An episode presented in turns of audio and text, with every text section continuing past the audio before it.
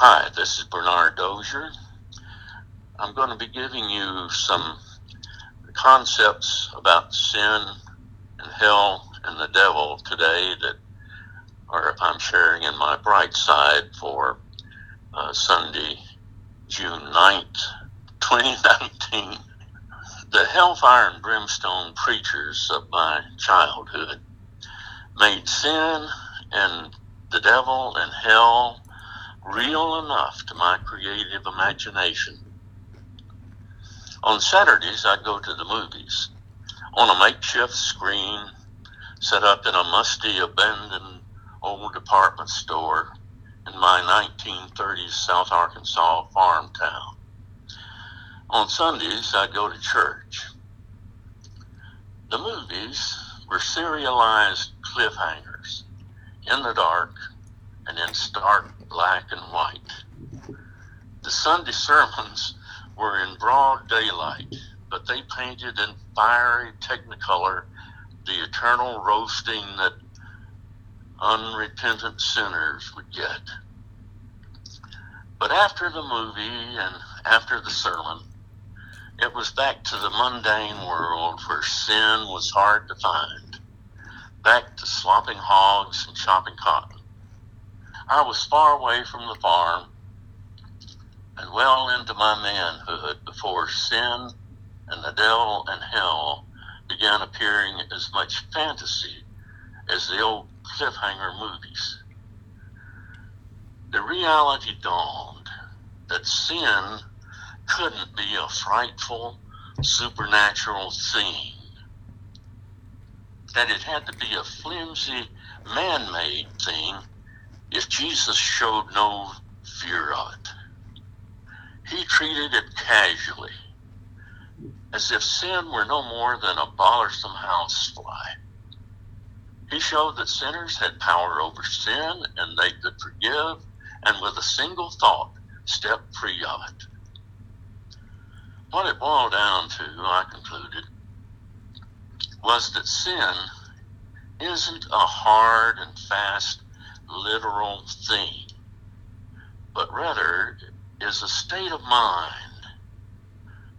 And it took a while longer before I realized that Jesus also described heaven as a mentality or state of mind. Sin can be any size we choose, and we can give it as much space and time in our lives as we choose. If we make sin the primary building block of life, that's the most grievous and wasteful sin of all. Jesus' attitude seemed to be, why mess up God's creation miracle with sin's ugly, nasty, mean, limited, unpleasant, unproductive, and totally unnecessary thoughts, feelings, and imagery? Jesus' cure was to think about something better, something good, something desirable, something loving and creative. In other words, get on the heavenly side. Focus the mind on producing some pleasure and treasure for yourself and others. Now let's quickly deal with the devil. This goes back in time to when ignorance and superstition ruled, when people counted on fingers and toes, and when rocks and rivers and man made objects were worshipped as gods. In the language Aramaic Jesus and the disciples spoke, the word Satan simply meant adversary.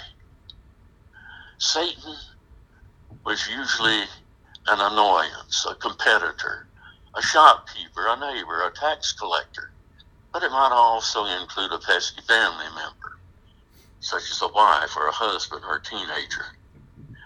So, when gossip began circulating about the actually impossible problem that God was having keeping control of heaven, people started personifying and humanizing the adversary. So eventually, Satan was assumed to be the bad dude who was the progenitor of all the bad, wrong, unexplainable stuff, evil in the world. They hadn't been taught about the spiritual law of cause and effect as it operates in the single reality in creation. We know how this personification thing works. Every time we refer to Uncle Sam, we're personifying the U.S. government. And sometimes we even make Uncle Sam out to be our adversary. What it boils down to is that we and the world will be a lot healthier minded when we realize that Satan is just as much a negative mentality as sin is.